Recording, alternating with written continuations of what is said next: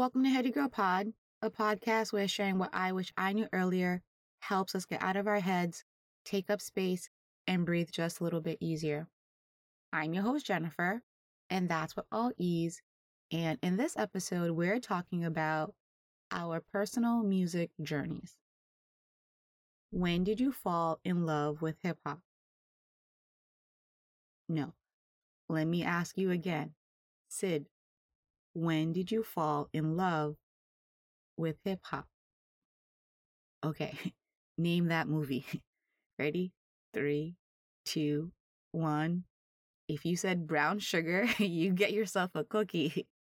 When Sid and Dre are confessing their love for each other at the end of Brown Sugar, it was 90s movie magic. Well, let me check that. Okay, it wasn't 90s, it was 2002, but same difference. Everything was better back then. I should really watch that movie again, actually. I was thinking about that line recently. When did you fall in love with hip hop? Because of a conversation I had a few months ago. Yes, it's still in my head. I was talking to this guy, and he didn't ask me when I fell in love with hip hop, but instead was telling me when or how he fell in love with hip hop. It was sweet, really, listening to someone go back to the moment they fell in love with something important to them, like music and culture. And since the conversation hasn't left me, it got me thinking what's my music journey? Actually, I don't know if I can call it that a journey, at least compared to this guy. His experience sounded so intentional. What he liked, who he followed, and the memories that got him there.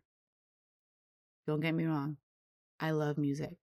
Of course, who doesn't? But it doesn't feel like so much of a journey, again, compared to him. I remember I bought my first CD at 16 years old. It was Alicia Keys' debut album, Songs in A Minor, because I fell in love with her song Fallen on the radio.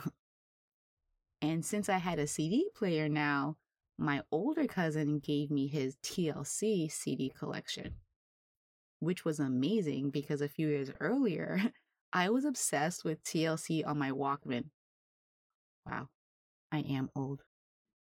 And a weirdo because I was definitely the 12 year old playing Red Light Special by TLC on repeat in my ears. No idea what I was talking about, but still one of my favorites though. I will usually say I don't have a specific person or genre that I follow when it comes to music. I hear something, I love it, listen to similar vibes, and love them too. Which is even easier now with streaming. I hear a song and create a playlist based on that vibe. And I have a lot of Spotify playlists. I have the workout playlist. I mean, these songs are just cocky in nature. I have the Yesterday Love playlist because 90s music, of course. You know, Red Light Special. Oh, and Usher, You Got It Bad. Or Selena's Dreaming of You. Oh, so good. I I have the IET playlist because sometimes you just need compa to bring you back to your roots. I have the introvert playlist those are just songs that validate the introvert life because why not? I have the Jesus playlist for when life is, you know, lifing. I have the lo fi playlist for when I need to get work done. I have the sleep playlist for when my brain won't shut up at night, which is often. And I'm actually curating two more playlists at the moment. One is a bit more Afro beats, and the other a little more breathing deep vibes. Maybe there's more playlists. I don't know. I can't remember right now. But you get the point. I have a lot. There is one that I have, but I haven't listened to it intentionally. It's called Chill. But I was listening a few months back and I realized most of the songs were more intense than I realized. You know, when you hear a song after something has happened to you and you're like, yes, say all the words I'm feeling. A lot of the songs were that. And sometimes that's not a very chill moment. Catchy, but not the space I am in anymore or that I want to be in anymore. And some of the other songs, well, the memories that they bring up just bring me back to a particular experience or season or person from the past two years that I just need a break from. It's actually wild to say, but I think I'm nervous about opening that playlist. I want to delete it, but there are a few songs in there that I might want to keep on a different playlist. But I'm just not ready to look at it. Again, that sounds weird and wild to hear myself say out loud. Like Jennifer, it's just music. Open the playlist. But that's the point here. Music is that powerful, connected to your past and your present versions of you in such a strong way, and maybe even propelling you into a future version of you. I love music.